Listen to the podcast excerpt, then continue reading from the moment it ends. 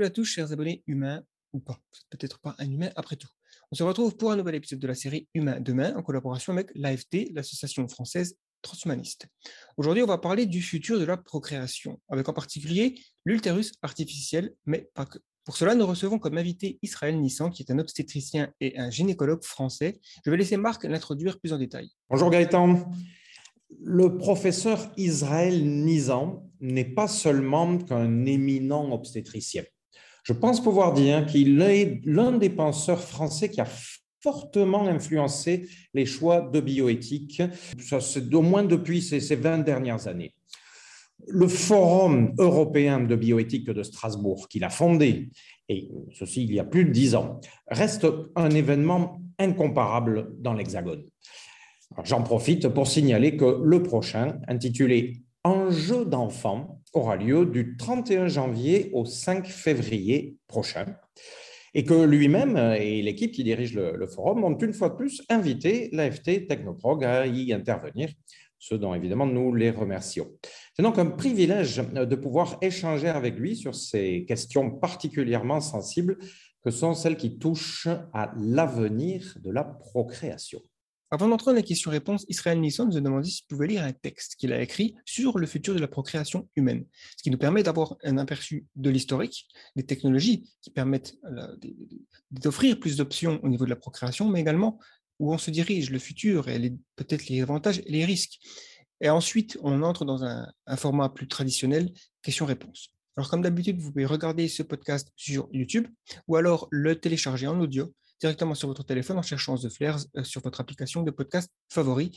La meilleure chose que vous pouvez faire pour nous aider, c'est nous donner une petite review, un like ou ce genre de choses. Ça permet de faire monter l'épisode et le podcast en général dans les moteurs de recommandation. C'est comme ça que ça marche. Il faut, jouer le jeu, comme on dit. Ensuite, ben, je ne sais pas quoi dire d'autre. Donc, je vais tout de suite lancer le podcast. Euh, c'est parti.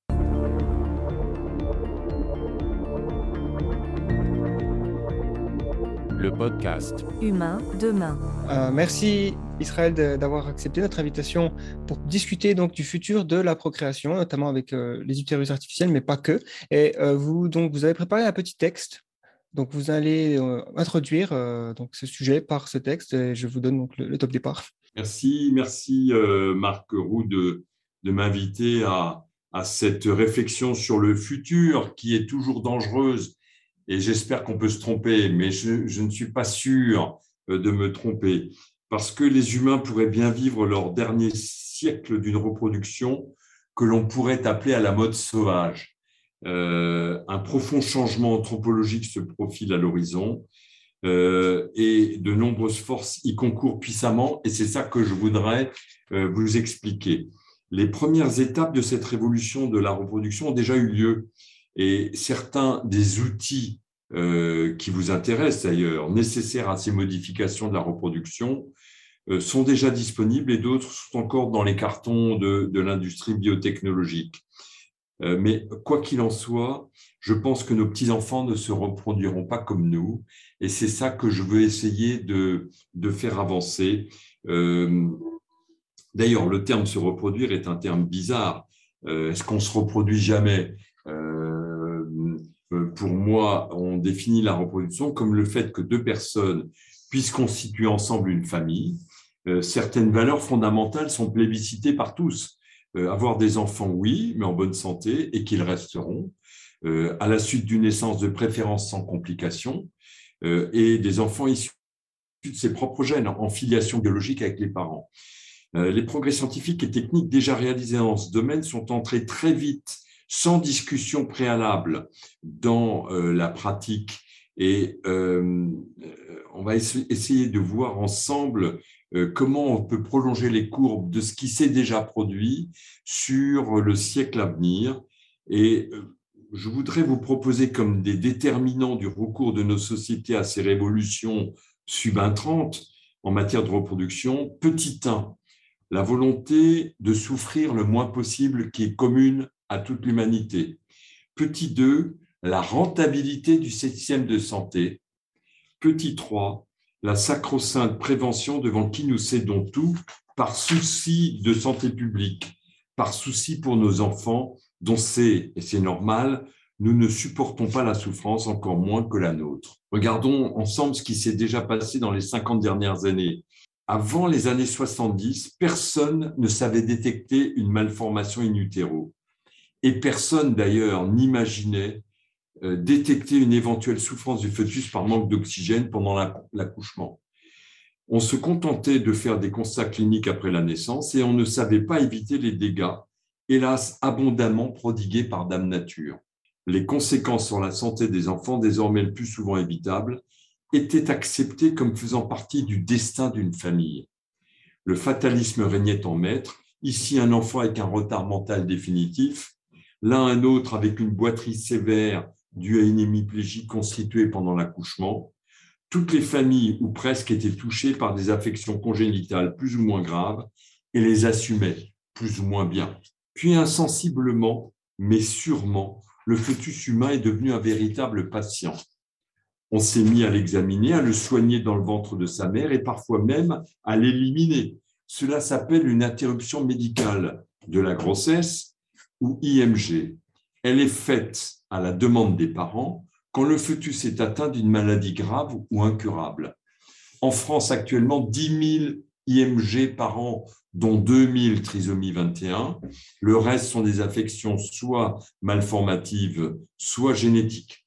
Pour une grande partie de l'humanité, celle qui en a les moyens, la maîtrise de la qualité des enfants à naître est devenue une nouvelle forme. J'utilise à dessein cette manière un peu choquante de parler par lutte contre le destin, par refus de la souffrance des enfants et de leurs parents, par souci de maîtrise aussi. La chrétienté avait mis voilà presque 2000 ans fin à l'exposition des enfants malformés qu'on abandonnait à leur naissance dans la Rome antique, euh, dans la nature. Euh, une pratique commune à tout l'Empire romain et le christianisme euh, a dit que tout être humain né, donné par Dieu, devenait précieux et devenait donc de ce fait, devait bénéficier de l'aide de la société pour vivre le moins mal possible. Le christianisme a mis fin à l'exposition des enfants, qui était une pratique habituelle euh, dans euh, l'Empire romain, et c'est une bonne chose. Donc, l'exposition des enfants anormaux a cessé. Il y a encore des endroits sur notre planète où la naissance d'un enfant handicapé donne lieu à un néonaticide, quand ce n'est pas la mère qui est tuée avec lui, par pensée magique. La mise à mort des enfants malformés à la naissance a donc cessé, en gros.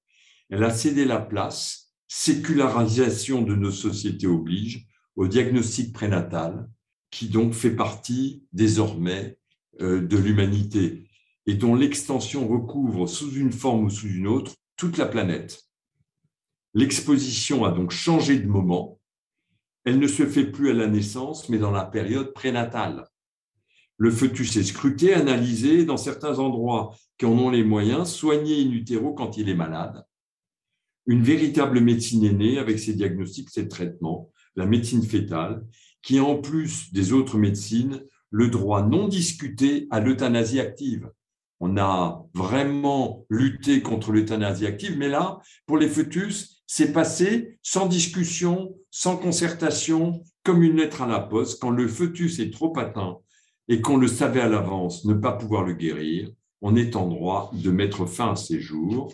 Et partout c'est possible, pour de mauvaises ou de bonnes raisons, on examine les fœtus in utero. Mauvaise raison, connaître son sexe et ne pas laisser venir au monde un enfant qui n'a pas le sexe souhaité par ses parents.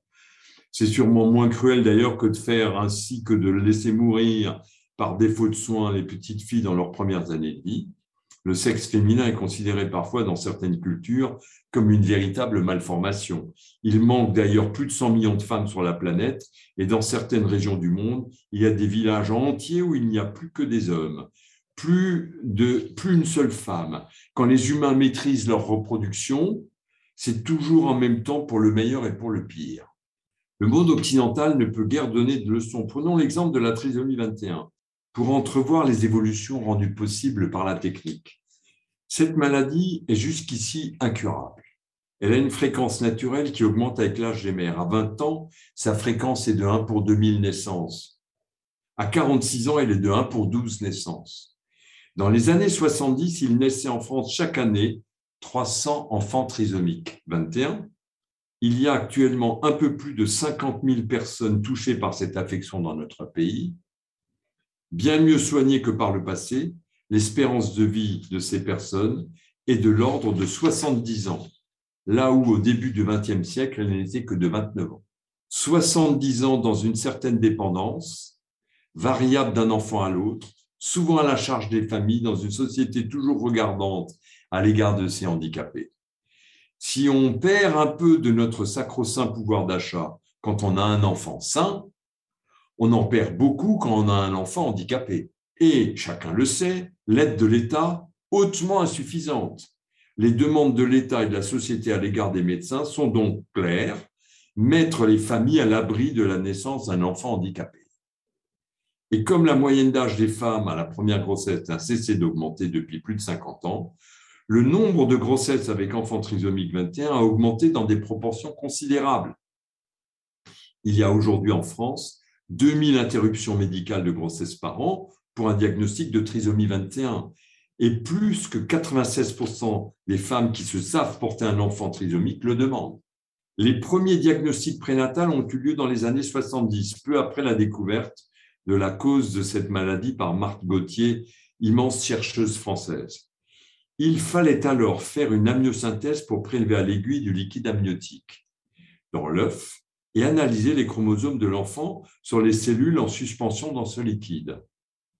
L'amniosynthèse nous faisait perdre accidentellement par fausse couche une grossesse normale pour 100 à 200 prélèvements. De plus, cette analyse du liquide amniotique était onéreuse. On a donc limité l'examen pour ces deux raisons aux femmes de plus de 38 ans mais le plus grand nombre de grossesses ayant lieu avant 38 ans, cette méthode laissait naître beaucoup d'enfants trisomiques 21 et la pression s'est accentuée pour que les femmes dès 35 ans puissent également bénéficier de ce dépistage pris en charge par la société. Outre que cet élargissement des indications ne fut pas très efficace pour détecter plus de trisomie 21, il augmenta le nombre des pertes fœtales d'enfants non malades liés à ce dépistage. Il y a eu un moment où on perdait trois enfants sains pour détecter un enfant trisomique 21 à cause des pertes de l'amniosynthèse. L'interruption médicale de grossesse après un diagnostic prénatal est une épreuve d'une exceptionnelle difficulté pour les femmes et leurs conjoints. Non seulement on se sent responsable d'avoir conçu un enfant porteur d'un handicap, mais en plus on doit décider soi-même de mettre fin à ces jours. Ce deuil-là est parfois si difficile que femmes et couples ont besoin parfois pendant des années de l'aide de groupes de parole pour arriver à s'en sortir. Et certaines n'arrivent jamais à se pardonner cette décision.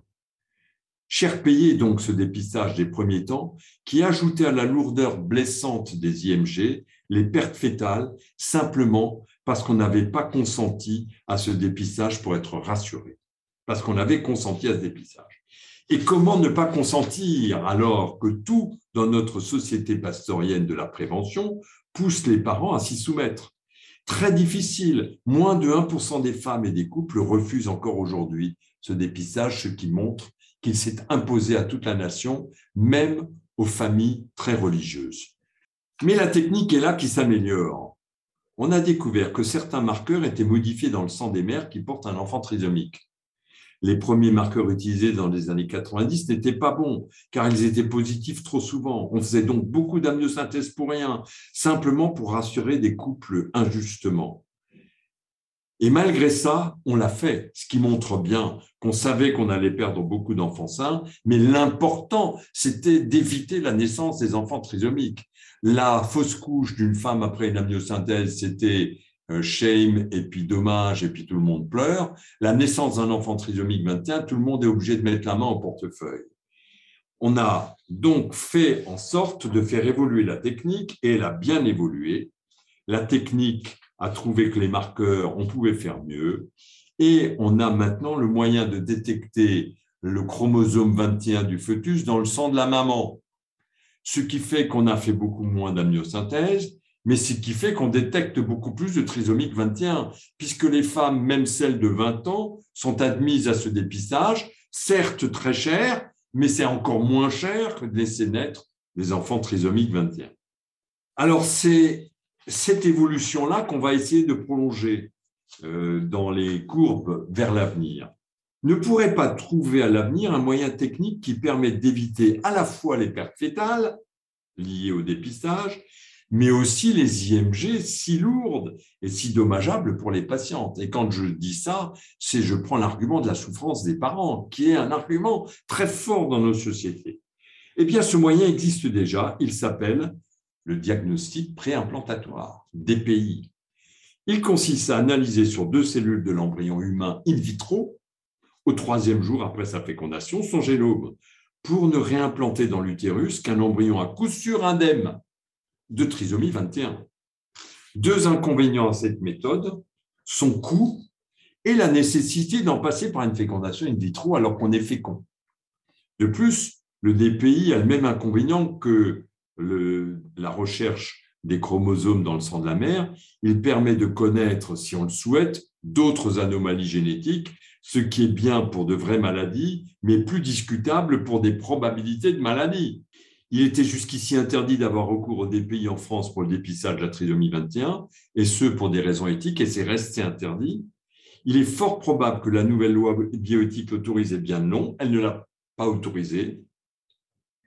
Et euh, il y a des pays où le DPI est institutionnalisé, par exemple pour toutes les femmes âgées, ce qui permet de détecter tellement de pathologies différentes sur l'embryon avant qu'il soit réimplanté près de 300 maladies sont détectables sur l'embryon avant qu'il ne soit réimplanté, que euh, ceci risque de se développer. Mais il y a mieux. Les travaux sur les cellules souches devraient nous permettre, dans un avenir proche, de disposer d'une kyrielle d'ovules et de spermatozoïdes pour avoir, pour un même couple, plusieurs centaines d'embryons et en analyser tranquillement in vitro les qualités et les défauts. On ne replacerait alors dans l'utérus qu'un seul embryon dont on serait quasiment sûr qu'il n'a pas d'anomalie génétique et parmi toutes celles que l'on connaît déjà, éliminer beaucoup d'anomalies qui sont inopportunes, qui font souffrir tout le monde, les enfants, les parents. La même technique vient pallier une des grandes souffrances des couples en désir d'enfant, qui est constituée par l'impossibilité de transmettre ses propres gènes à l'enfant par absence de spermatozoïdes, de, par absence d'ovules, le remplacement des spermatozoïdes ou des ovules manquants par don de gamètes ou d'embryons ne se fait pas sans être accompagné d'une forme de deuil plus ou moins douloureux, encore de la souffrance, celui de ne pas pouvoir transmettre son propre capital génétique à son enfant. Mais fabriquer des gamètes artificielles à partir d'une cellule souche et récupérées ailleurs dans l'organisme pourrait mettre fin aux dons de sperme et d'ovocytes, terminer l'exode dans les pays limitrophes pour trouver des ovules, là où on n'a pas exigé des donneuses qu'elles fussent 100%, 100 altruistes et où on les paye. Parce qu'en France, on ne paye pas les donneuses, donc il n'y a pas de donneuses. Et puis, ce sera bientôt possible de conserver ses propres ovules quand l'horloge tourne et s'affole. Conserver ses propres ovules et ainsi éviter la difficile quête d'une grossesse, ça va se produire c'est déjà possible. La technique est là qui repousse sans cesse les limites du réel. Je vais aller un peu plus loin. Un enfant peut naître normal et contracter ultérieurement une maladie grave comme le sida, par, exemple.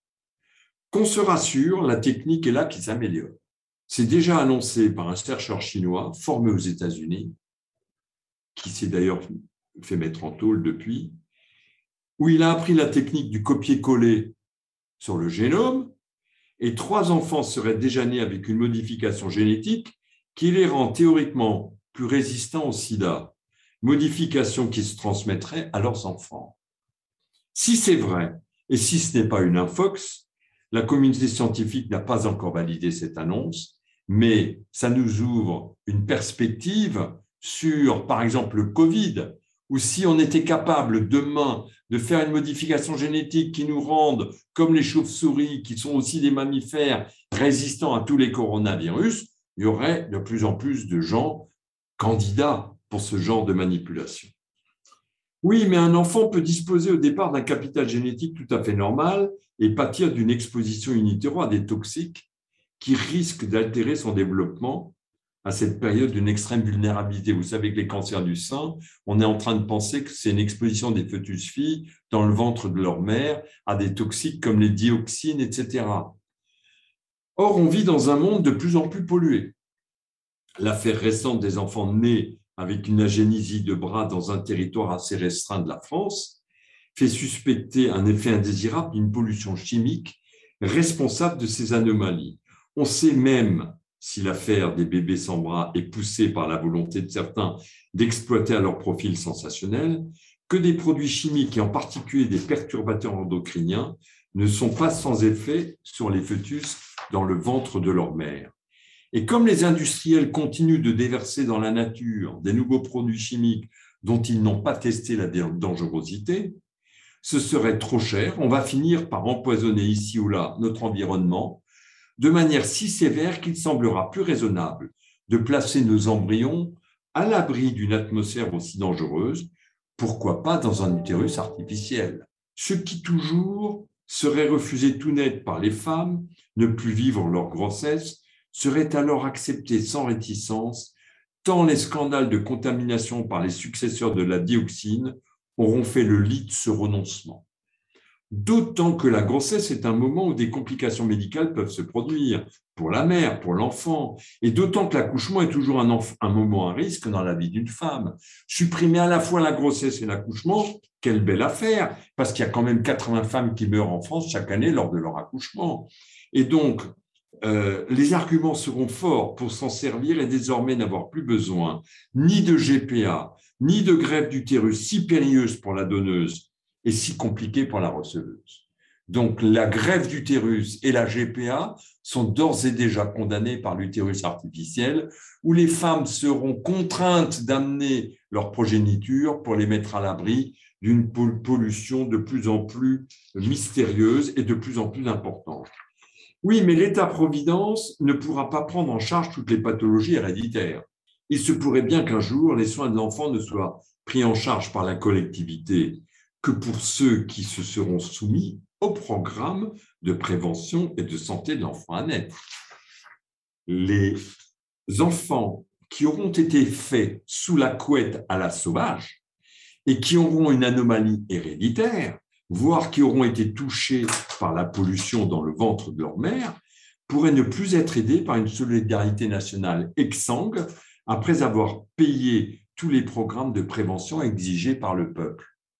Aujourd'hui, dans notre société handiphobe, un couple qui essaye de mettre son enfant trisomique dans une classe comme les autres se le voit souvent rejeté par les parents des autres chères têtes blondes de peur qu'il n'abaisse le niveau. C'est le contraire, bien sûr, mais qui le sait et qui l'accepte? La trisomie 21 serait d'ores et déjà une bavure médicale, ou tout à tout le moins la conséquence de ne pas avoir fait suivre sa grossesse correctement dans notre société addictive à la sacro-sainte prévention. Demain, ceux qui n'auront pas suivi les possibilités offertes par la médecine préventive pastorienne et qui de fait solliciteraient la solidarité nationale pour les aider à soigner leurs enfants touchés par une maladie héréditaire qu'on aurait pu éviter, risquent fort de ne plus être aidés par manque de moyens. Des embryons sans anomalie génétique protégés artificiellement contre certaines maladies graves élevées en batterie dans des couveuses collectives à l'abri de la pollution dangereuse et issue d'une sélection qui assurera aux parents le mieux qu'ils peuvent attendre en matière de reproduction, sans laisser cela au hasard, un tableau digne d'Aldous Huxley, qui pourrait nous apparaître comme déplaisant, voire même inacceptable. Bienvenue à Gataka d'Andrew Nicole, réalisateur visionnaire de euh, de 1997, dans son film Les enfants nés sans contrôle s'appelle déjà Les Invalides. Pas sûr d'ailleurs que ce tableau peu rassurant soit encore inacceptable pour nos arrière-petits-enfants qui auront, eux, de bonnes raisons d'accepter ces contraintes qui leur paraîtront toutes naturelles. Homo sapiens supporte mal la frustration, il fait toujours le meilleur et le pire de chacune de ses découvertes. Et si ce n'est pas ici, ce sera là marqué depuis toujours par une nature déficiente qui lui fait tordre la nature au-delà du raisonnable, il est sans cesse animé d'une incorrigible avidité de maîtrise de ce corps jugé si incomplet. son autoproclamation d'aboutissement de l'évolution, après s'être installé tout seul sur le trône de la création sans y être invité par qui que ce soit, cache mal sa nudité, son manque de vélocité, son absence de défense naturelle qui en font un véritable invalide dans ce monde de la prédation généralisée. Normal qu'il veuille tout maîtriser, normal qu'il veuille améliorer son corps, l'augmenter, le rendre plus performant. Normal aussi qu'il soit de plus en plus vigilant sur la qualité de sa reproduction pour avoir des petits de plus en plus doués et, et compenser par la même son avoir moins congénital. La spirale de la transformation de nos corps est engagée depuis toujours et rien ne saura l'arrêter, ni les comités d'éthique, ni les lois, ni les frontières. On sait bien que dès qu'une nouvelle technique dans le domaine de la reproduction sera disponible, elle sera plébiscitée, puis mise en œuvre, et vite concurrence entre les peuples oblige. L'humanité est donc arrivée, de mon point de vue, à un tournant. Nos arrière-petits-enfants feront-ils encore partie de l'espèce Homo sapiens sapiens? Comme si la répétition du mot devait nous conférer une sagesse dont nous sommes si incertains. Où seront les premiers d'une nouvelle espèce, Homo protheticus ou Homo hybridus, on peut déjà ouvrir le concours des dénominations, car la chose me paraît certaine. Nos arrière-enfants ne se conduiront sûrement plus à l'ancienne, plutôt mieux de le savoir, de le prévoir, et pour tout dire, de l'anticiper. Merci infiniment, euh, Israël Nizan. Euh, vous, évidemment, vous avez balayé euh, déjà de manière très, très large le champ de nos interrogations et, vous nous avez déjà, je pense, apporté bon nombre d'éclairages, si ce n'est de, réponses. je, vous remercie grandement et nous allons essayer à partir de là d'approfondir, de, creuser certaines directions plus particulièrement. Euh, je, souhaitais dans un premier temps d'abord euh, rappeler une fois de plus hein, euh, avec vous maintenant que vous avez développé depuis plus de dix ans maintenant cet événement toujours unique en France qui est le, Forum européen de bioéthique à Strasbourg. Et il y a quelques années, enfin en 2018, ce forum avait pour titre justement produire ou se reproduire. Et donc, il portait sur notre thème euh, d'aujourd'hui, sur le futur de, la procréation.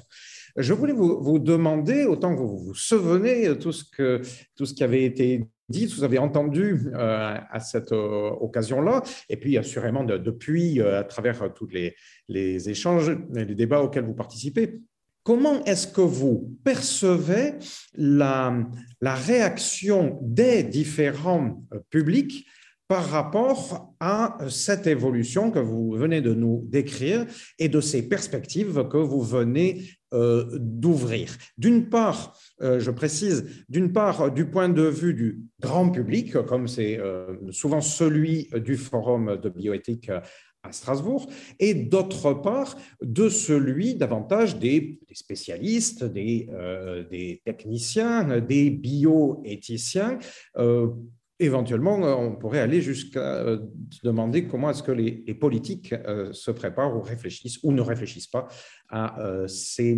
perspectives. Qu'est-ce que vous avez conservé? Quel est votre sentiment global donc, sur ces réactions? Comme chaque fois sur les évolutions sociétales, il y a deux grands groupes qui s'opposent. L'un qui est, j'allais dire, technophile, et qui dit pourquoi se priver des progrès de la science, de la technique, euh, et pourquoi accumuler de la souffrance quand on peut l'éviter? Et l'autre qui est favorable, et c'est de plus en plus prégnant et affirmé, d'un retour à la nature. Laissons faire la physiologie, euh, on n'intervient pas et on n'y touche pas. Je pense que ces deux grands groupes sont euh, assez équivalents actuellement, mais ce qui me tracasse, c'est que le deuxième groupe risque de perdre, faute de combattants, devant, par exemple, l'augmentation de la pollution atmosphérique. même les industriels déversent dans la nature des produits euh, sans les contrôler parce que c'est trop cher de les contrôler. Et euh, il y a 10 000 nouveaux produits chimiques qui sont déversés dans la nature. Euh, ça va avoir sa fin. La, la concurrence au profit se fait au détriment de notre environnement. Et euh, si on s'aperçoit, je vais vous donner un exemple, Marc.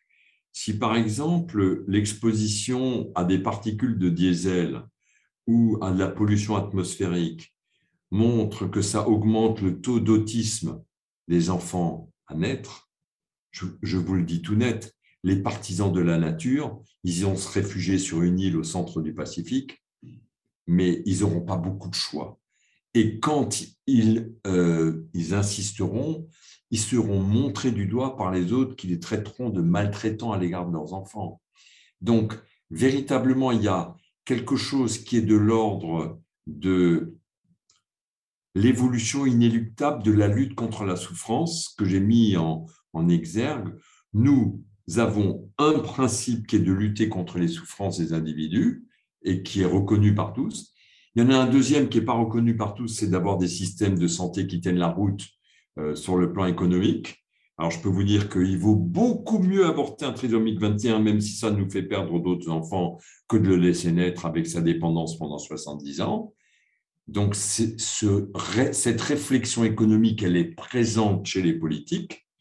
Euh, les politiques, chaque fois qu'ils l'ont pu, ont estimé que les médecins sont là pour protéger la société et les familles contre la naissance des handicapés, et ils nous le disent. Et même quand on ne le voit pas, le handicapé, ben, ils veulent prendre dans la poche de nos assurances professionnelles de quoi éduquer les handicapés. Et quand ça leur est refusé, la loi anti-perruche, ils se lamentent à longueur de télé en disant, mais qui va payer pour les handicapés?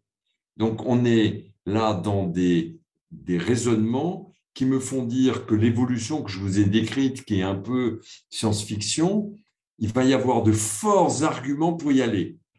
Il y a un nombre d'équipes incroyables qui travaillent sur l'utérus artificiel, pas sur la greffe d'utérus parce que ça, ça ne marchera pas. Euh, la GPA, c'est compliqué. Euh, donc l'utérus artificiel, quand il marchera, on accumulera des embryons qu'on testera massivement pour savoir quel est le meilleur. Et il n'y aura plus les problèmes de toxémie gravidique, de diabète gestationnel et d'accouchement houleux.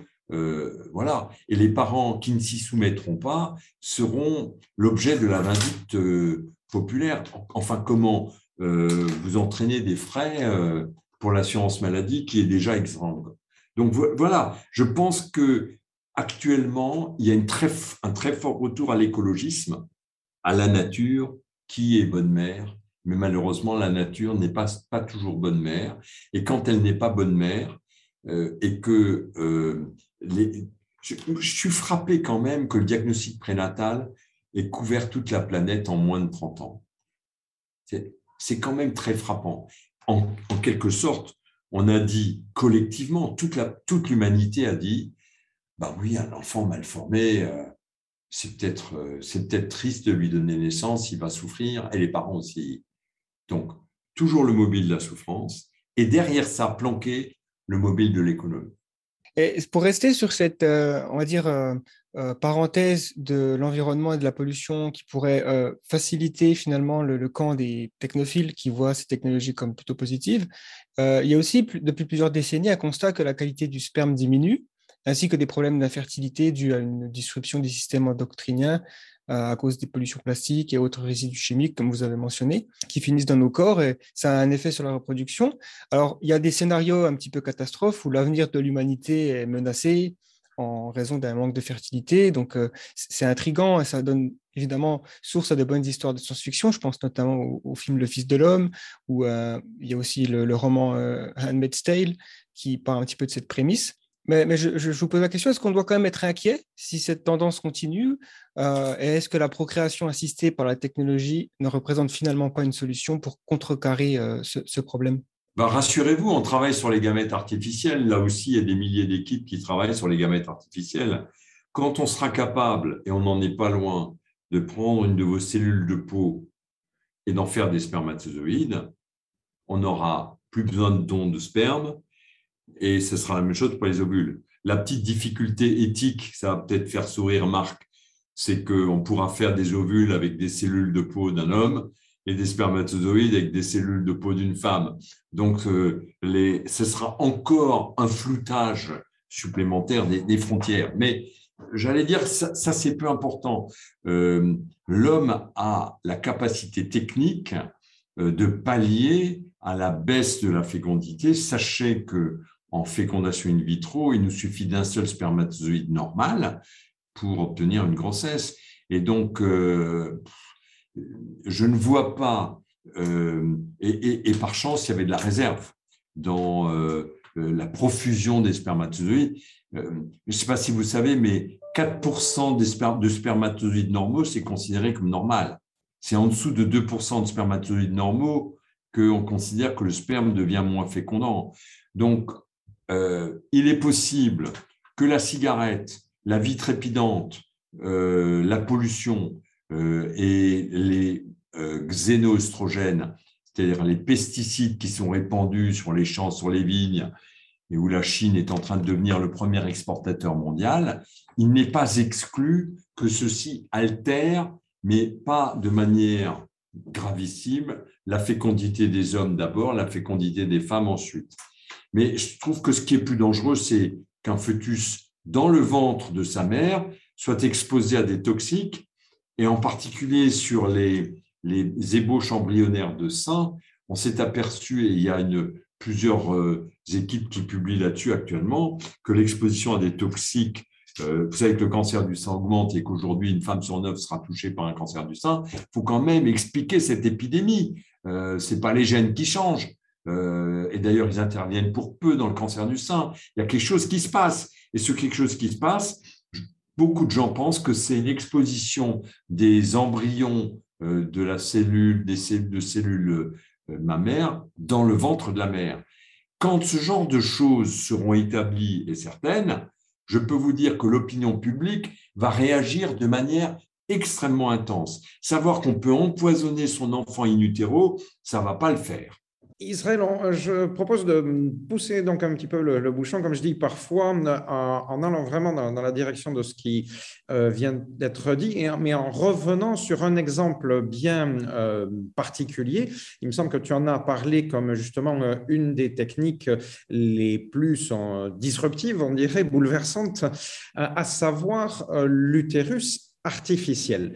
Est-ce que euh, on peut euh, faire euh, donc un petit coup de projecteur pour dire un peu plus précisément à nos auditeurs quelle est son origine, c'est-à-dire sa fonction première, pourquoi est-ce qu'il a été développé, pourquoi est-ce que le concept est apparu, quels sont les intérêts thérapeutiques d'abord, puis, peut-être dans un deuxième euh, temps, eh bien, où est-ce qu'on en est dans l'avancée des travaux de mise au point des premiers utérus euh, artificiels avant ensuite de, réfléchir euh, à toutes les conséquences que, ça pourrait avoir? Est-ce qu'on peut balayer rapidement Alors, sur le plan technique, je ne suis pas la, la, bonne personne, mais ce que je sais, c'est que chez d'autres mammifères, on est déjà parvenu à mettre un agneau depuis sa fécondation dans une poche et à l'amener euh, pratiquement jusqu'à terme.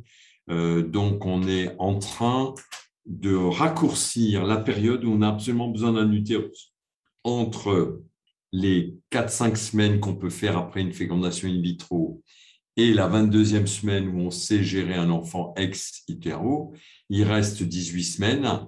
Euh, je fais un très gros pari qu'on trouvera, on ne les a pas encore, les solutions pour qu'un embryon ait une colonne vertébrale, un nord, un sud, il faut qu'il y ait un endomètre pour l'instant, mais je pense qu'on saura fabriquer des endomètres artificiels où euh, l'interaction avec le milieu qui est indispensable pour qu'un embryon puisse se développer aura lieu, aura lieu d'abord dans de mauvaises conditions, puis dans des conditions de meilleur en meilleur.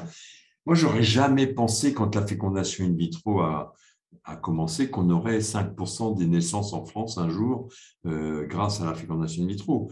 Donc les choses, les techniques progressent parce qu'il y a des intérêts majeurs. Et donc l'utérus artificiel, son intérêt, d'abord, il est médical. C'est qu'il y a un certain nombre de femmes qui ne peuvent pas porter un enfant parce qu'elles sont cardiaques, parce qu'elles sont gravement diabétiques, parce qu'elles ont euh, un utérus qui est défaillant, déficient, on appelle ça des mauvaises implanteuses, c'est un très mauvais terme, mais tu réimplantes des embryons à répétition, jamais ça prend. Donc, toutes ces femmes qui sont des milliers, euh, plutôt que de trouver une femme qui accepte de porter pour elle. Si la technique était secure de l'utérus artificiel, elles y auraient recours. Mais euh, je pense que quand on regarde la morbidité, mortalité de la grossesse, il y a quand même 500 000 femmes qui meurent dans le monde chaque année euh, de leur grossesse, de leur accouchement. Euh, l'utérus artificiel, il met fin à ça.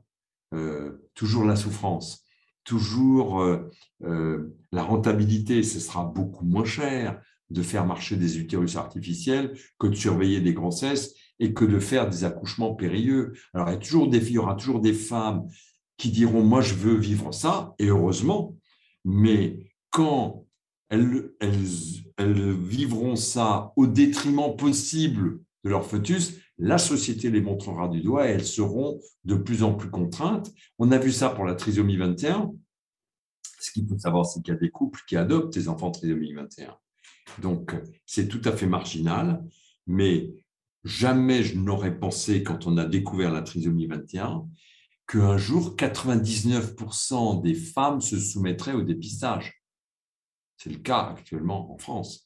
Et donc, euh, ce dépistage est gratuit, c'est un programme national, et gare au médecin qui ne l'a pas proposé à une patiente, parce que là, elle peut se retourner contre lui, etc. Donc, il y a même la, justice qui euh, donne des coups de pagaie pour que ça avance plus vite, tout ça. Donc, euh, pour moi, tous ces mécanismes-là, ajoutés les uns aux autres, plaident pour l'utérus artificiel. Les chercheurs, parce qu'ils veulent être en haut de l'affiche, et avoir leur nom sur le machin. Les économistes, parce qu'ils ont bien compris que ça pouvait le faire. Et puis les médecins, les autres médecins, euh, si demain j'avais un utérus, une technique d'utérus artificiel qui marche bien, euh, j'y enverrais des patientes. Mais l'utérus artificiel permet en plus de mettre une centaine d'embryons du couple en batterie et de regarder lequel est le meilleur, avec une pertinence qui va en s'accroissant.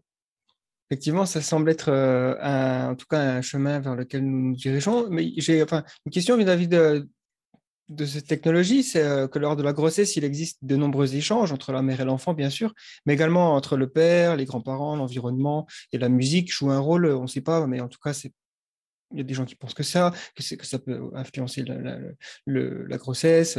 Et donc, il est difficile finalement d'estimer à quel point ces interactions sont importantes, mais bon, je suppose qu'elles jouent un rôle non négligeable. On pourrait donc se demander si, euh, du point de vue de l'enfant qui est en, gestation, euh, est-ce qu'un utérus artificiel ne va pas conduire à, un manque de stimuli ou, quelque chose qui pourrait avoir des répercussions Ou est-ce que ça, c'est des questions qui vous paraissent être euh, facilement solvables d'une certaine façon? Tout est solvable par la technique en termes de stimuli, mais je voudrais vous dire que j'ai le même credo que vous. Il se passe des choses entre une mère et son enfant euh, pendant la grossesse. Mais qui le prouve? À quelle hauteur Quelle publication nous montre ça?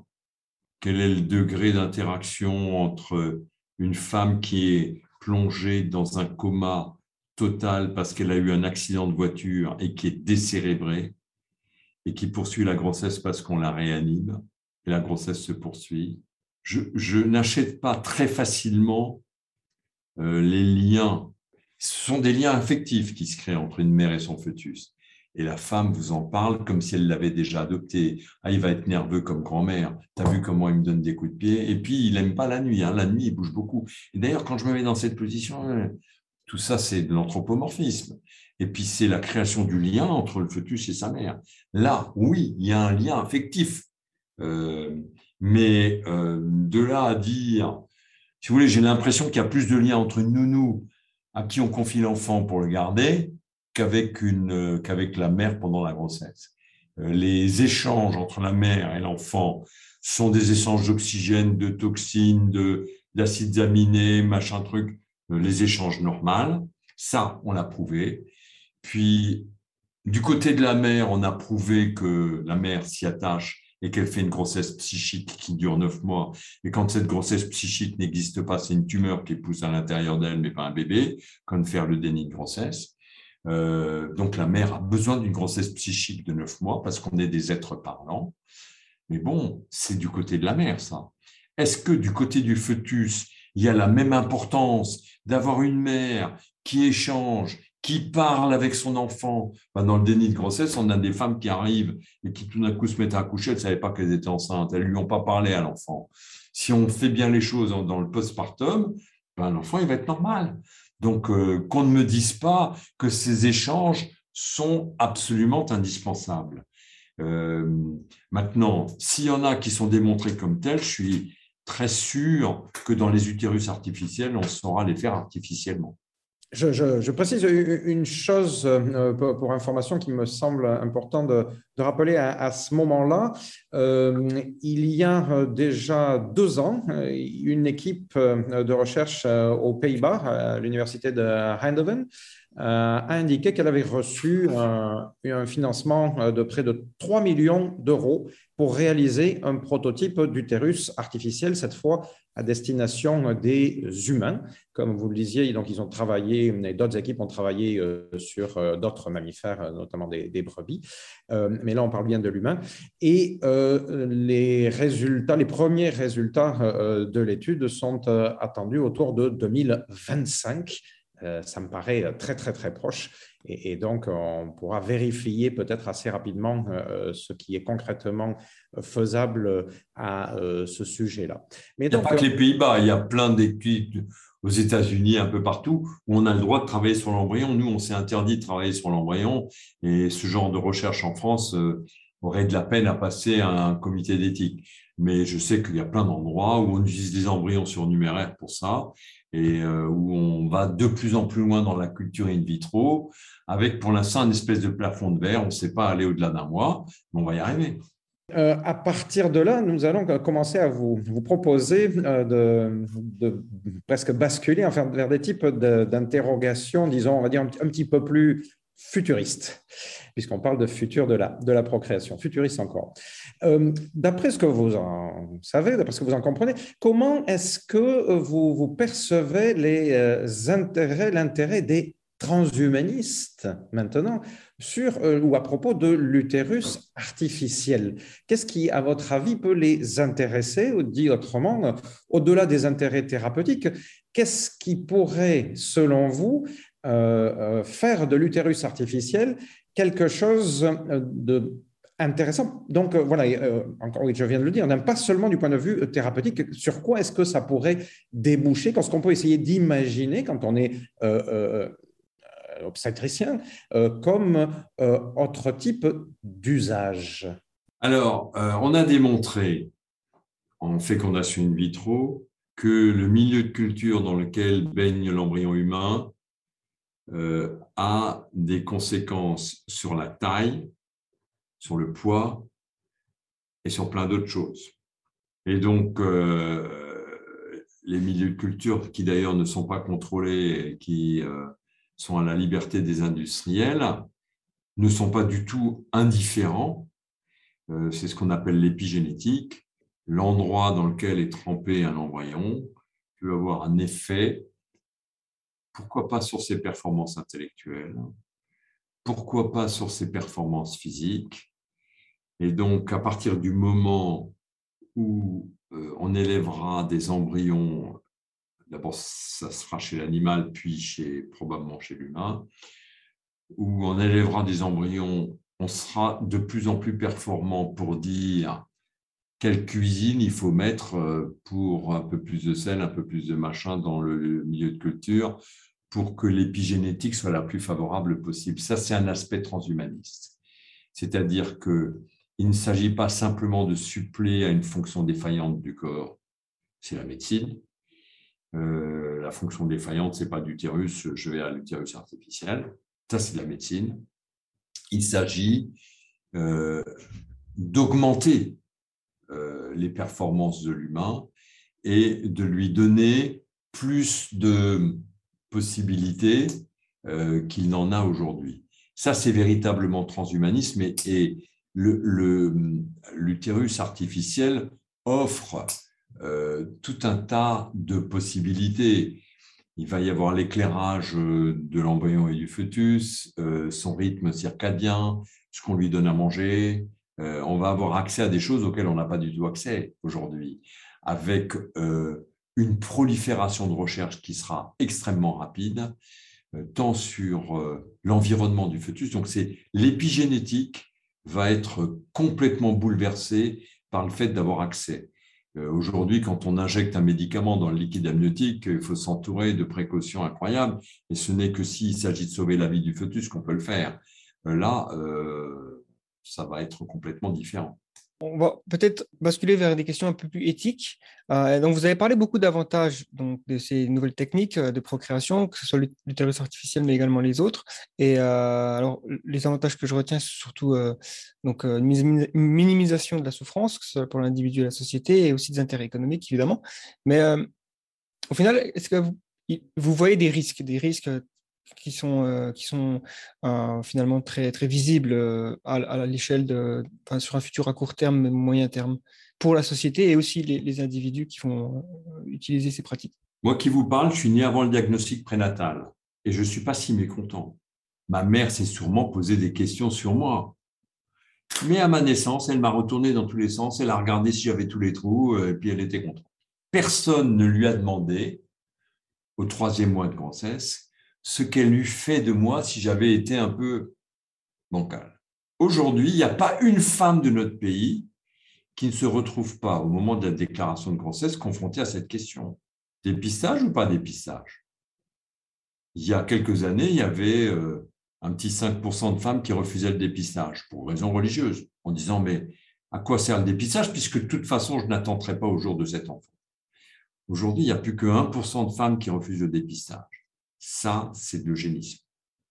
C'est-à-dire qu'on a un programme national qui ne s'est pas imposé euh, par la force, par la contrainte d'État, mais qui s'est imposé par la raisonnabilité et par le proche en proche. C'est-à-dire, promener un enfant trisomique 21 dans le supermarché, vous verrez le regard des femmes que vous croisez qui vous feront sentir que vous n'avez pas été vigilante, vous n'avez pas bien fait suivre votre grossesse.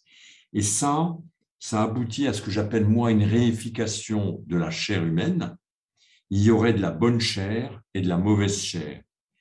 Et vous n'êtes pas sûr, vous qui me parlez, d'être dans la catégorie de la bonne chair. Vous pouvez très bien avoir un petit gène caché qui va entraîner une maladie à révélation tardive et euh, qui aurait pu être détecté euh, avant et éviter de vous faire souffrir à partir de l'âge de 40 ans. Donc cette classification des êtres humains en bonne chair et en mauvaise chair, et même en très bonne chair pour ceux qui auront tel, tel marqueur et tel truc, ça nous ramène aux alpha et aux, et aux epsilon de, du père Aldous. Euh, quand on a lu ça, ça nous a fait frémir, mais là, on y va. Voilà le dérapage principal. C'est euh, que on s'habitue tous à ce qui est des bonnes chairs et des mauvaises chairs. Eh ben moi, je suis content d'avoir ma mauvaise chair. C'est-à-dire que j'ai un diabète, ça aurait pu se, prédire. Si on avait fait les prélèvements qu'on sait faire aujourd'hui à ma mère, on aurait pu lui dire, eh ben, à 70 ans, ton enfant, il aura un diabète. Qu'est-ce qu'elle en aurait fait de cette info? Et c'est ça le deuxième point négatif.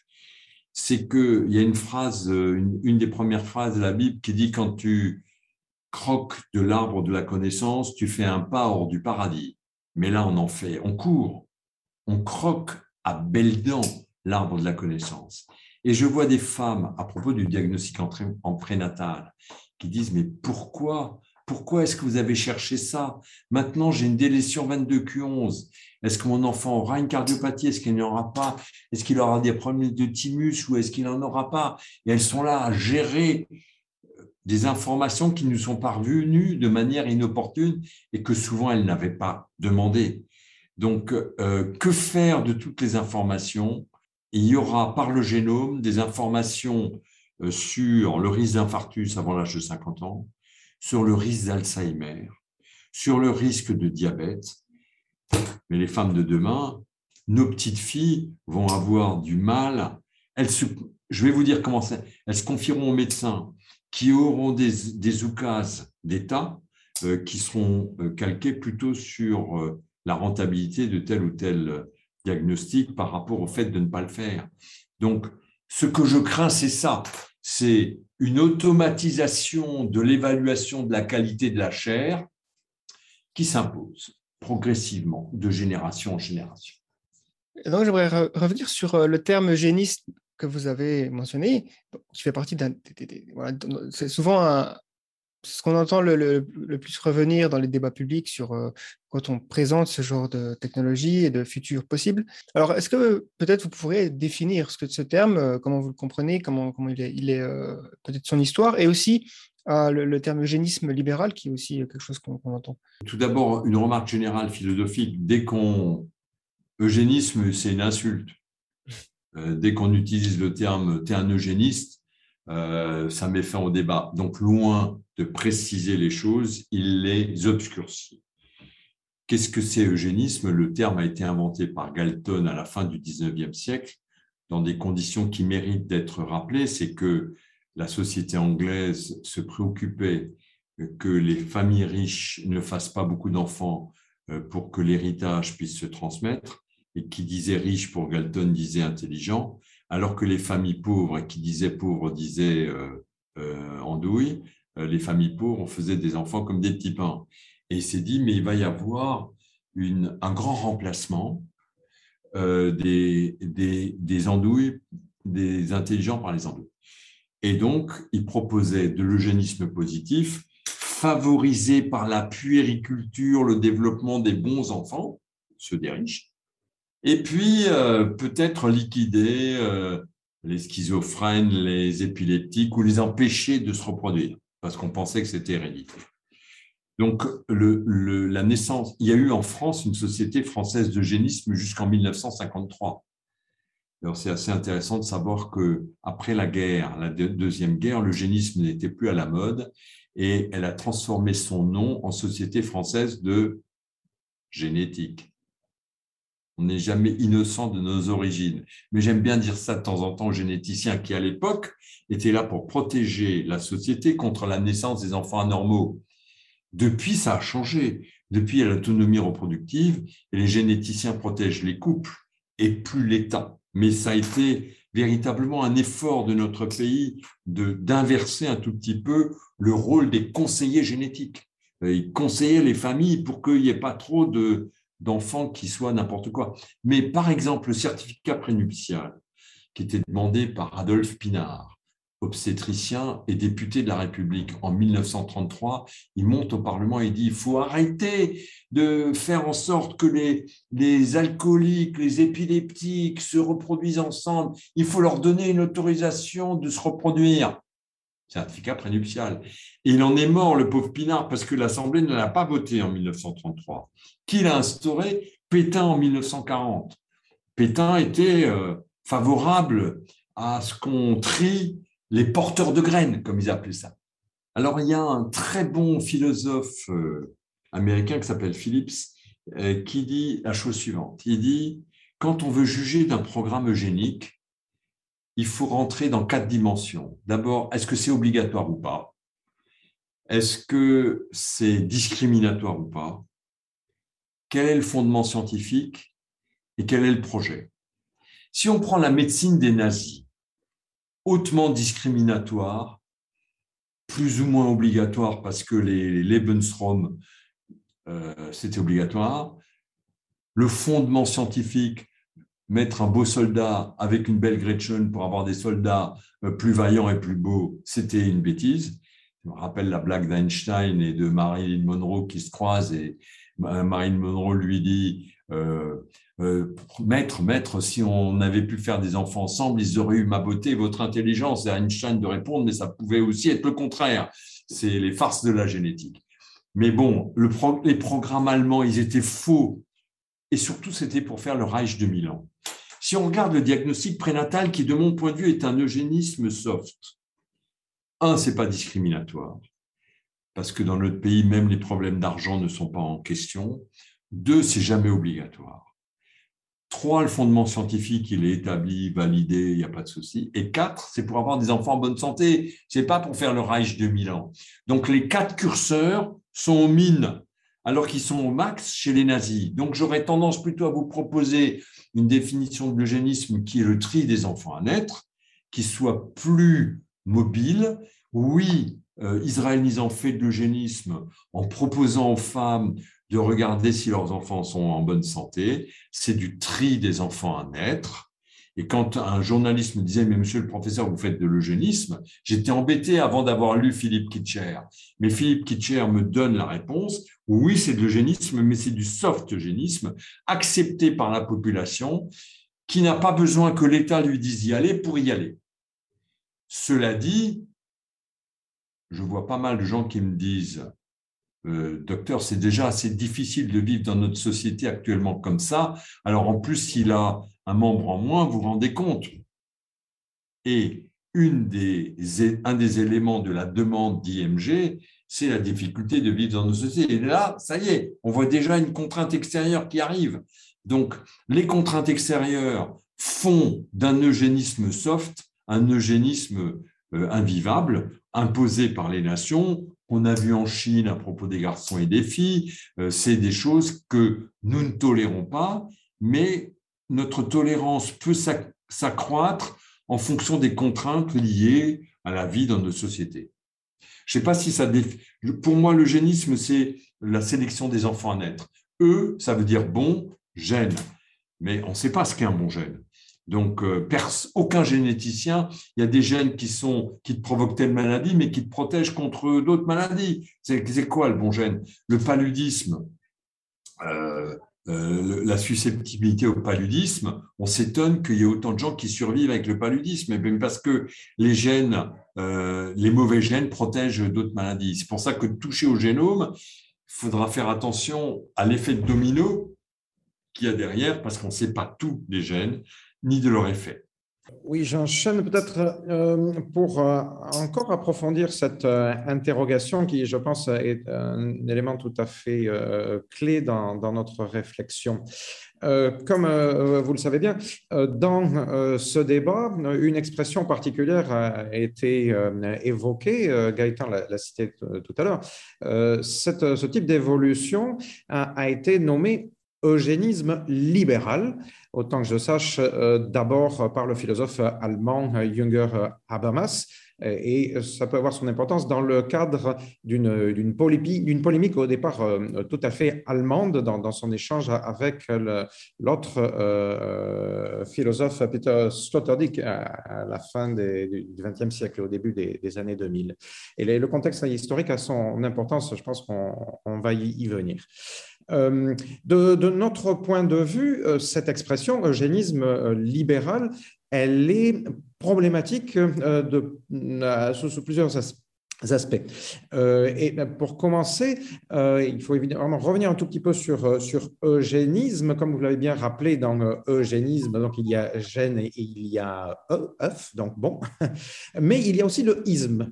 Et il me semble que beaucoup de choses dépendent, pour comprendre tout ça, qu'est-ce qu'on retient de ces euh, différents éléments. Euh, pour certains, euh, il n'y aurait eugénisme que, comme dans les propositions de Galton que vous avez rappelé, que comme dans les pratiques nazies ou celles des, démocraties occidentales, pays scandinaves, États-Unis, qui les ont prolongées pas seulement jusque dans les années 50, mais jusque dans les années 70. donc, il n'y aurait eugénisme que quand il y aurait politique systématique euh, et le, isme portant cette, cette valeur-là. Euh, euh, alors que chez Younger Habermas, donc je comprenne, donc il nous dit qu'on arrive, on en arrive à un eugénisme un petit peu comme vous l'avez expliqué par des exemples. Euh, vous-même, à partir du moment où il y aurait simplement une accumulation euh, de décisions individuelles, par exemple celle des femmes et des couples qui euh, choisissent d'avorter un embryon à partir du moment où on a repéré qu'il était porteur, par exemple, de la trisomie 21.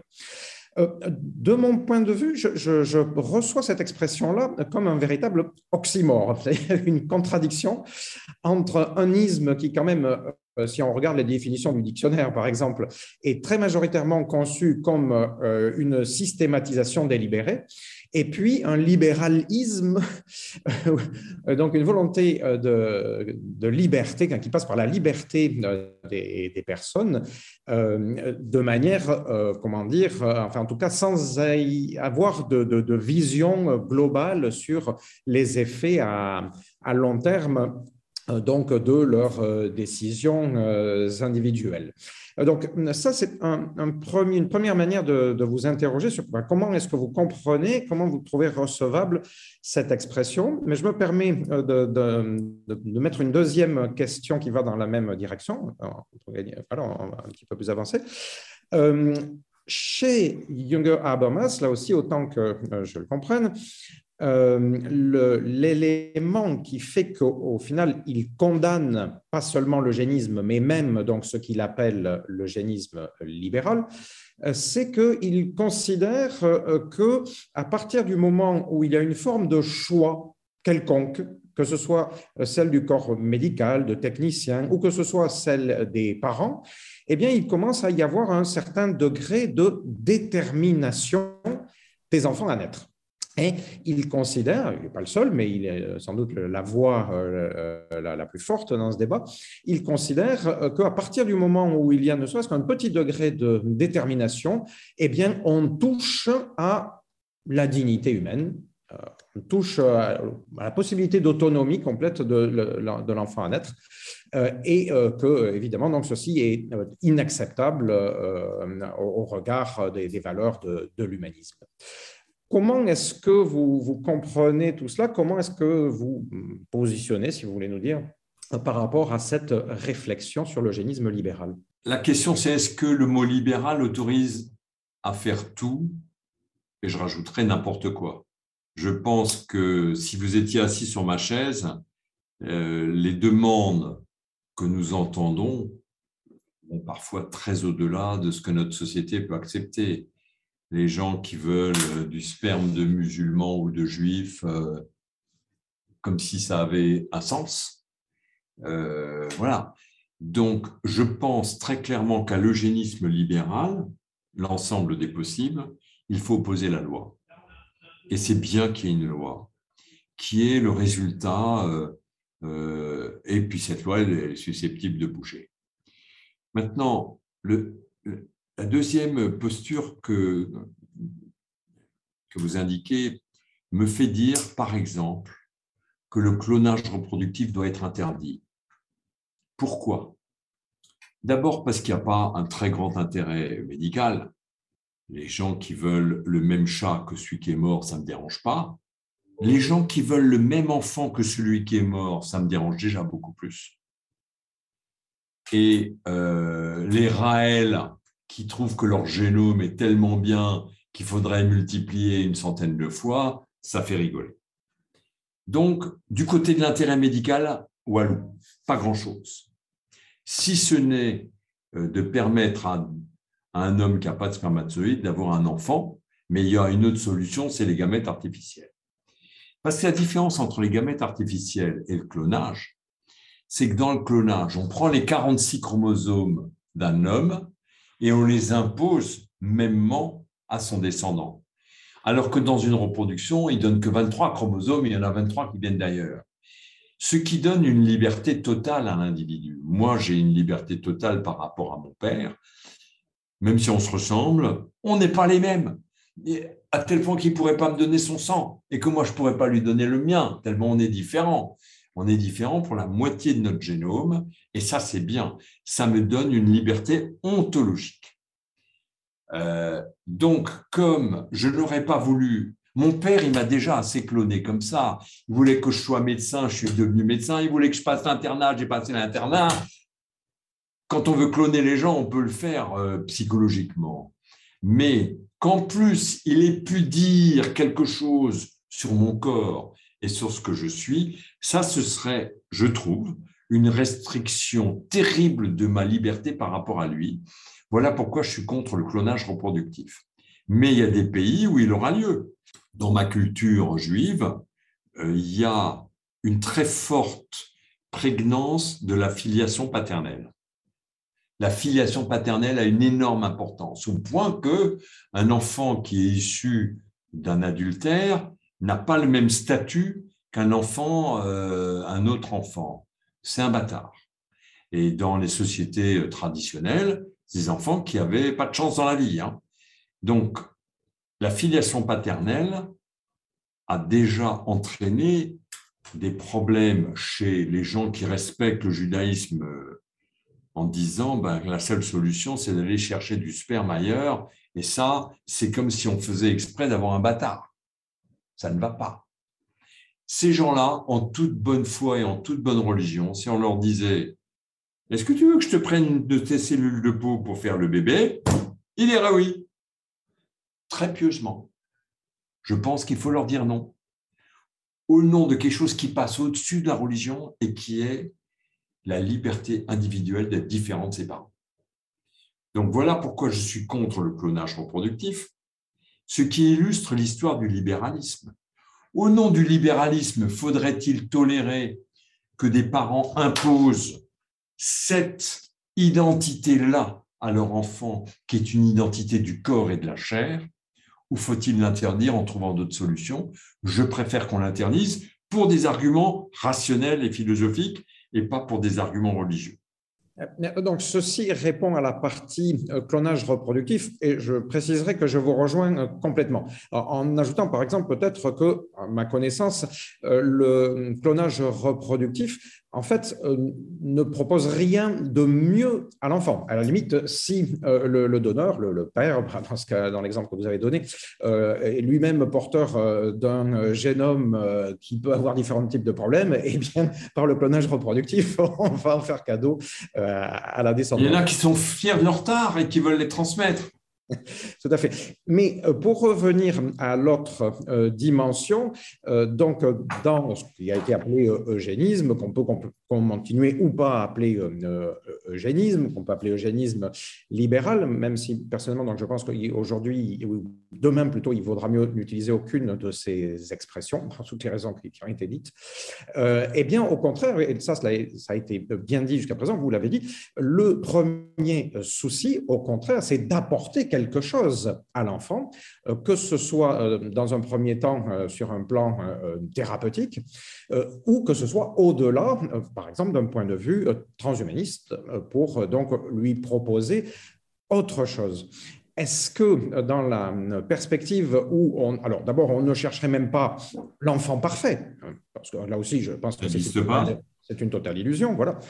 mais où des parents, par exemple, parce que ce serait possible et parce que ce serait évidemment sécurisé. Euh, eh bien, euh, dirait, voilà, de la même manière que, enfin, de toute manière, si, sans pratiquer quelque forme d'eugénisme que ce soit, euh, nous, on est décidé, on veut que notre enfant soit un génie de la médecine ou bien soit un virtuose du, violon ou du ski, etc. De toute manière, à l'âge de 4 ans, 5 ans, il sera sur sa paire de ski ou il sera aux barres asymétriques. Et voilà, je, je, rêve que ma fille soit une, une gymnaste de niveau olympique et donc, je, sais déjà, enfin, que euh, pendant euh, les, les, 15 premières années, si ce n'est les 20 premières années de, de sa vie, et, bien, voilà, tout est déjà programmé, je sais ce qu'elle va manger, euh, etc. Est-ce que c'est fondamentalement différent ou est-ce que c'est si différent que ça de permettre quelques choix qui pourraient favoriser, faciliter, qui que sais-je, euh, euh, donc une, une, évolution ensuite d'un enfant hein, euh, qui continuerait à, connaître une éducation sans doute qui irait dans le même sens. Je veux dire, quand cela se fait dans les cadres actuels, c'est-à-dire où c'est strictement éducatif et que ça passe par des biais psychologiques, non société, tant que je sache, dans le monde entier, n'y trouvent rien à redire, et même euh, mieux que cela, euh, en général euh, applaudissent bruyamment dans des stades, par exemple, ou dans des salles de concert, donc devant ces personnes qui donc ont développé comme ça un, talent très spécifique. Pourquoi est-ce que si donc on, se permettait de, commencer en quelque sorte cette orientation ou cette préorientation à un stade anténatal, cela devrait euh, nécessairement devenir insupportable. Comment est-ce que vous répondez Pour deux raisons. D'abord parce que c'est faux, et ensuite parce que présupposer un enfant, présupposer des qualités à un enfant, c'est une manière de le réifier. Pourquoi c'est faux? On va prendre l'exemple de l'oreille absolue. L'oreille absolue, parce que euh, faire un gymnaste, faire quelqu'un de plus intelligent, c'est tellement de gènes qui interviennent que c'est pas possible de réfléchir dessus. Et on ne sait pas les gènes. Mais sur l'oreille absolue, on a repéré que dans la famille Bach, ils avaient tous l'oreille absolue. Et cette oreille absolue se révélait parce que tout le monde faisait de la musique. Moi, j'ai peut-être l'oreille absolue, mais je n'en sais rien. Parce que dans ma famille, on ne faisait pas de musique. Et si on ne fait pas de musique, l'oreille absolue, c'est comme s'il n'y avait rien. Et il en va de même ainsi pour tous les gènes. C'est-à-dire que le phénotype, notre visage, nos caractéristiques du corps, c'est la somme d'interactions très compliquées entre des capacités physiques, génétiques, et la manière dont elles auront été révélées, éduquées, entretenues.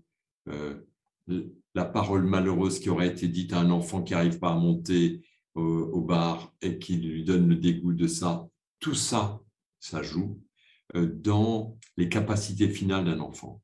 Donc, c'est faux de dire qu'en donnant les gènes à un enfant, on va lui donner des capacités. Ça peut être le contraire, parce qu'il peut réagir euh, très violemment contre cette manière de préempter ses talents. Et euh, surtout, le, libéralisme amènerait euh, à demander des choses que vous ne pourriez pas entendre. Donc, vous seriez immédiatement là en train de dire Ah non, euh, non, ce n'est pas possible.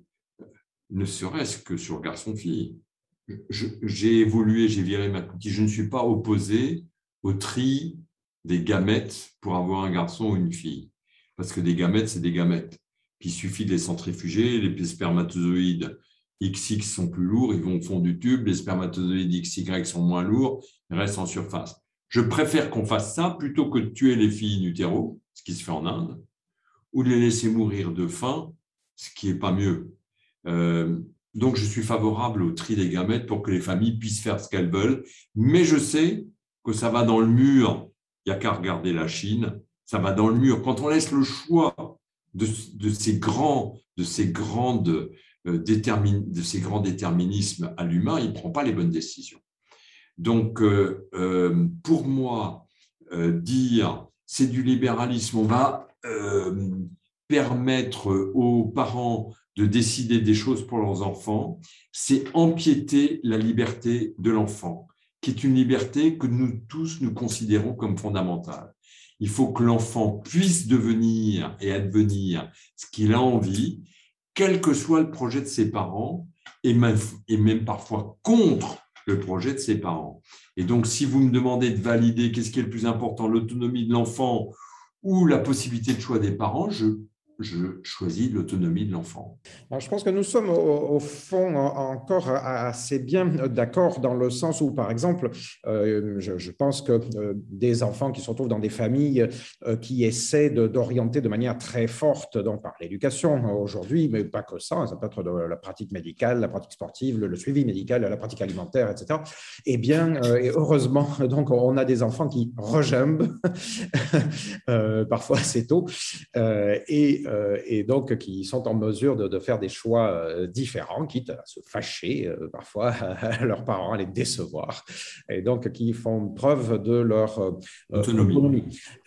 mais bon, enfin, je, je, me dis comme ça que ce, type de réaction devrait être tout autant possible de la part d'enfants qui auraient subi de légères modifications génétiques, donc euh, dès l'origine. je fais le même commentaire que sur le clonage. Je n'aurais pas voulu que mon père, qui m'a déjà assez cloné comme ça, puisse avoir barre sur quoi que ce soit de mon corps.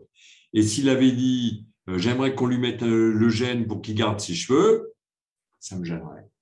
Ça attenterait à ma liberté individuelle.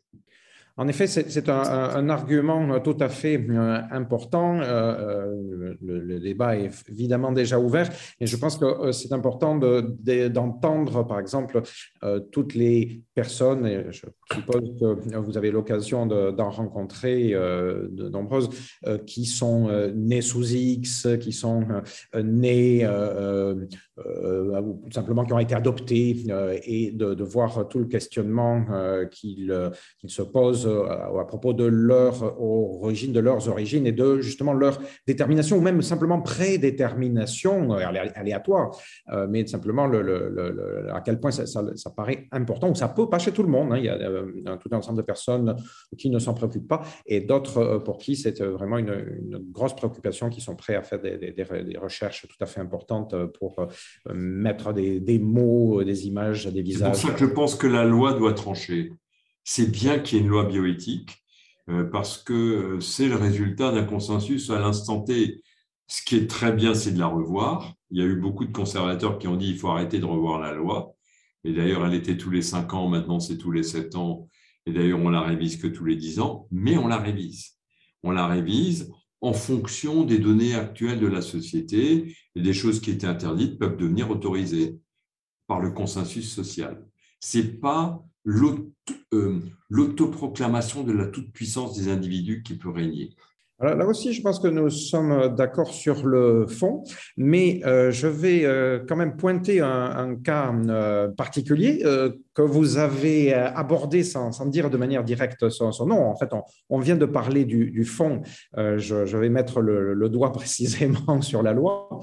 Euh, donc, euh, vous avez, autant que je sache, euh, été à l'avant-garde des penseurs, pas seulement des techniciens, qui ont poussé à ce que soit voté en France, en 2003-2004, euh, cette loi bien particulière, qui je crois n'a pas d'équivalent euh, dans le monde, et qui a défini euh, donc ce qui s'appelle un crime contre l'espèce humaine.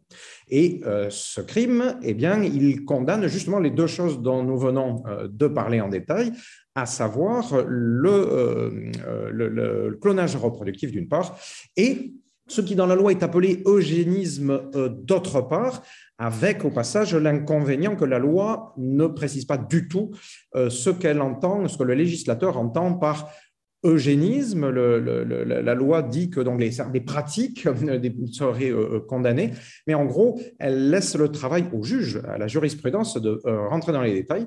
Et ce qu'il y a, c'est que depuis à peu près 20 ans, eh bien, euh, à ma connaissance, zéro cas, très exactement, ont été euh, traités euh, par la, jurisprudence, ce qui fait qu'on ne sait toujours pas, du point de vue légal, qu'est-ce que c'est que cet eugénisme.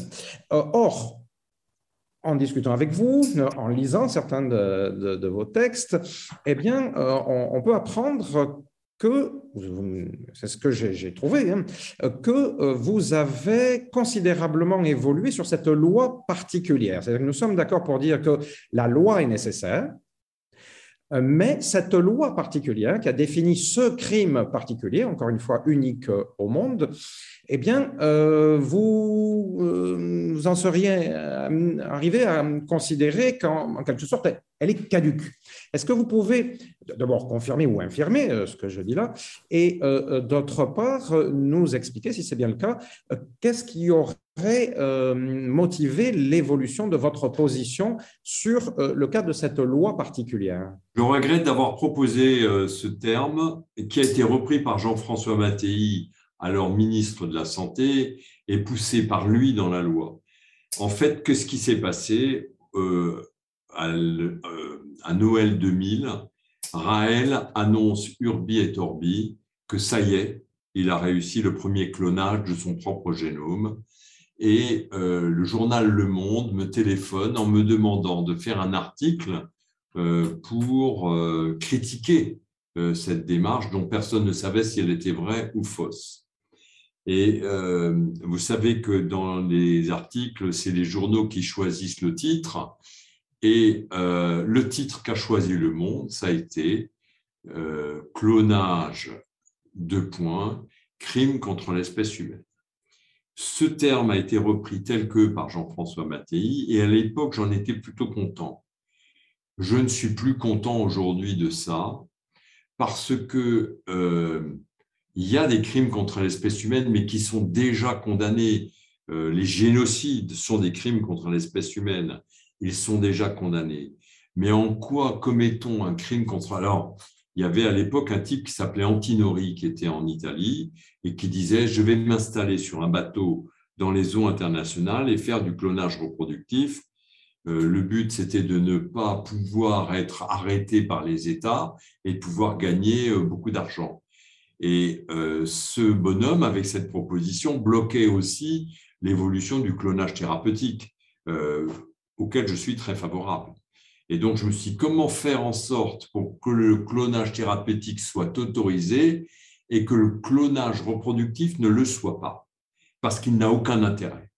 Et j'avais proposé de faire un tribunal pénal international et que celui qui se met dans les eaux internationales pourra jamais descendre de son bateau pour profiter de l'argent qu'il y a gagné. Euh, une manière de dire qu'il fallait distinguer parce que la recherche sur le clonage thérapeutique, c'est la même que sur le clonage reproductif.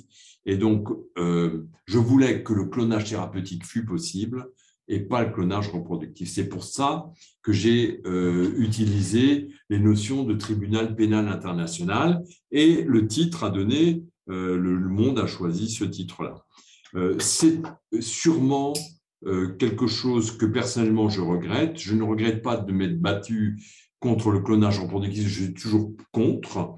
Je suis toujours favorable au clonage thérapeutique et je pense qu'on n'est pas loin d'avoir les premières solutions thérapeutiques euh, dans ce domaine-là. Euh, mais euh, l'utilisation dans la loi de la France est le fruit de quelqu'un qui a qui était assez lié avec moi, Jean-François Maty, on discutait beaucoup, et qui était plutôt conservateur. C'est une éthique de conviction, il est très pratiquant et il a voulu bloquer le plus efficacement possible les choses.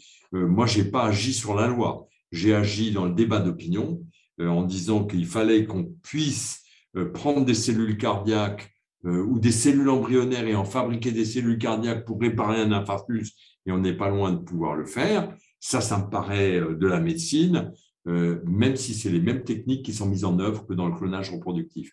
J'avais très peur que toutes les universités qui travaillent sur le clonage thérapeutique ouvrent la voie à des faiseurs de fric qui iraient gagner de l'argent sur le clonage reproductif dans les eaux internationales. Merci infiniment pour cette euh, clarification. Euh, et donc, eh bien, nous, verrons de quelle manière euh, maintenant peut évoluer la loi. Évidemment, c'est une loi que personne ne connaît. Euh, euh, j'ai eu l'occasion d'en discuter avec des juristes qui tombaient des nues quand je leur euh, signalais. Et, donc, je ne sais pas si elle fera comme les, feuilles caduques, c'est-à-dire qu'elle finira par tomber toute seule de l'arbre. Mais je, me demande quand même, de manière pratique, comment est-ce que ça peut se passer et comment est-ce que parce que si on enlève cette loi-là, on l'a dit, ça ne veut pas dire qu'aucune loi n'est utile de, de, ce point de vue. Il faudra probablement la remplacer par quelque chose d'autre. Et euh, donc, simplement, je, me demande, je ne suis pas juriste moi-même, mais je me demande comment est-ce que les choses pourront se faire pour aller vers... Par exemple, le, chinois euh, qui a transmis des gènes de résistance au sida sans expérimentation préalable en prenant ses petites filles comme des cobayes, on est, et, et, ce sont des gènes qui sont transmissibles à la génération suivante, et lui, il fait de l'expérimentation. Il tombe sous ce coup-là de mon point de vue. Oui, et c'était un peu, je pense, l'interprétation de Hervé Schneivas euh, qui disait que mm. euh, rien qu'avec la législation actuelle en, France, euh, une personne qui serait permis cette expérimentation-là se serait retrouvée rapidement en, oui. cela dit, ce que enfin, la manière dont est exprimée cette loi me paraît quand même très, très, très vague et il me semble qu'il ne serait pas mauvais que les, choses soient précisées. Il y a tellement de, de choses superflues dans la loi il y a par exemple le terme tout eugénisme est interdit. Et puis ensuite, on développe la loi sur l'IBG et l'IMG. Euh, c'est des contradictions qui font partie. Euh, c'est cette ligne, elle est pour faire plaisir à tel sénateur, telle autre, elle est faite pour faire plaisir à tel groupe parlementaire. C'est de la politique. On a vu une panoplie de futur potentiel euh, possible, probable avec ces technologies de, de, de, pour la reproduction humaine. Et donc, du coup, on pourrait se demander, est-ce qu'à un certain point dans ce développement des techniques, euh, la sexualité devient complètement découplée avec la reproduction? Donc, si on se projette assez loin, et voire même peut-être à un certain point, si on est un peu spéculatif, la, biologie mâle-femelle ne fasse plus sens finalement pour l'espèce humaine, puisque comme on vous l'avait dit, on peut prendre une cellule de peau d'un homme pour faire un ovule. Enfin, ça, devient vraiment, ça, floute complètement la, bordure entre les identités. et donc, on voit aussi en ce moment qu'il y a beaucoup de, discussions autour de la transidentité, etc. Donc, qu'est-ce quel est votre point de vue sur ce sujet? Gaëtan, vous êtes déjà vieux. Dans les classes de troisième et de seconde, euh, ils sont tous en train de se demander les uns aux autres, et toi, t'es binaire, t'es es binaire stable, t'es, euh, nos, nos, enfants et la génération des 15-16 ans aujourd'hui a découplé totalement la reproduction de la sexualité. Et euh, c'est un avatar de la contraception, un avatar tardif, mais on n'a pas encore tout mesuré des conséquences de la révolution contraceptive. les jeunes sont complètement étonnés euh, quand on discute avec eux dans les classes de notre aspect rétro. Euh, alors moi, je ne suis pas favorable à, accepter les changements de sexe à 15 ans, 16 ans, parce que je trouve que la stabilisation n'est pas faite encore et que euh, c'est trop tôt pour en décider. Mais il y a des instituts où on injecte des hormones à 12 ans pour retarder la puberté parce que l'enfant n'est pas sûr du sexe qu'il voudra avoir. Je crois qu'on va être obligé dans la loi de bioéthique de préciser les choses et peut-être d'interdire certaines choses, mais la fluidité de genre est à l'ordre du jour dans la nouvelle génération. Euh, et euh, il y a déjà plein de pays qui suppriment les mots masculins et féminins sur les documents d'identité et qui acceptent la neutralité. Euh, et je connais des gens qui, une semaine, se comportent de manière masculine et la semaine d'après de manière féminine et ils sont en couple et l'autre du couple tolère parfaitement cette fluidité du genre, ce qui n'existait pas auparavant. La, déconnexion entre reproduction et sexualité est faite. D'ailleurs, elle vient d'être consacrée par la loi qui permet aux femmes homosexuelles d'obtenir l'aide des services d'aide à la procréation, et on ne va pas s'arrêter en si bon chemin.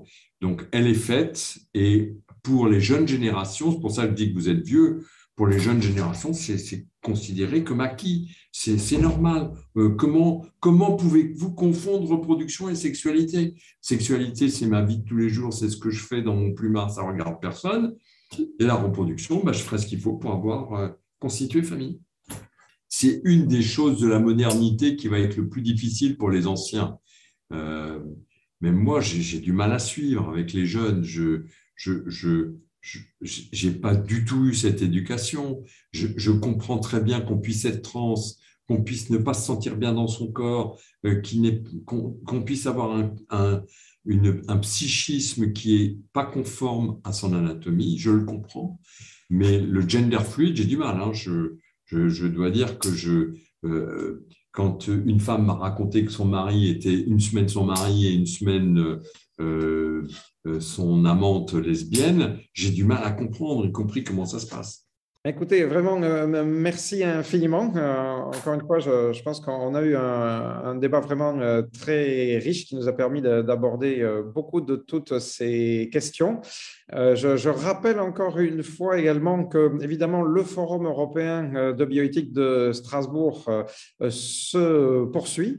Et j'ai indiqué déjà en introduction que donc allait avoir lieu la fin janvier, début février, avec comme thématique cette année enjeu d'enfant. Je pense que donc vous allez être dans la continuité complète de ce que nous venons de, dire là à l'instant.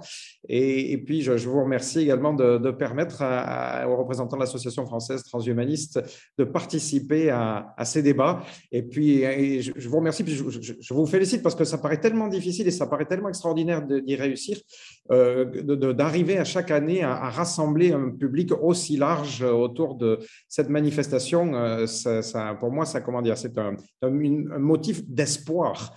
Les euh, transhumanistes sont les bienvenus et on aime bien qu'ils s'expriment et qu'ils disent euh, leur manière de voir. C'est une partie de, une partie de la société et euh, à partir du moment où on est dans le débat d'idées, la seule chose que je veille à faire respecter, c'est qu'il n'y ait pas d'invective et que tout le monde écoute le point de vue de l'autre. Et parfois, les gens sortent grandis quand ils ont réussi enfin à écouter le point de vue de l'autre c'est un endroit préservé que j'essaie de préserver de débats euh, sereins.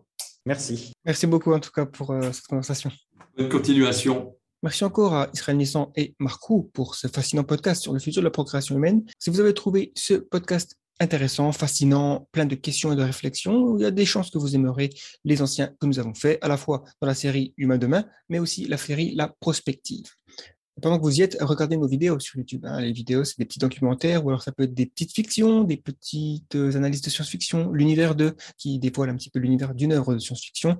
On fait tout ça sur YouTube. Voilà, je m'arrête là et je vous dis à la prochaine. Merci, à bientôt.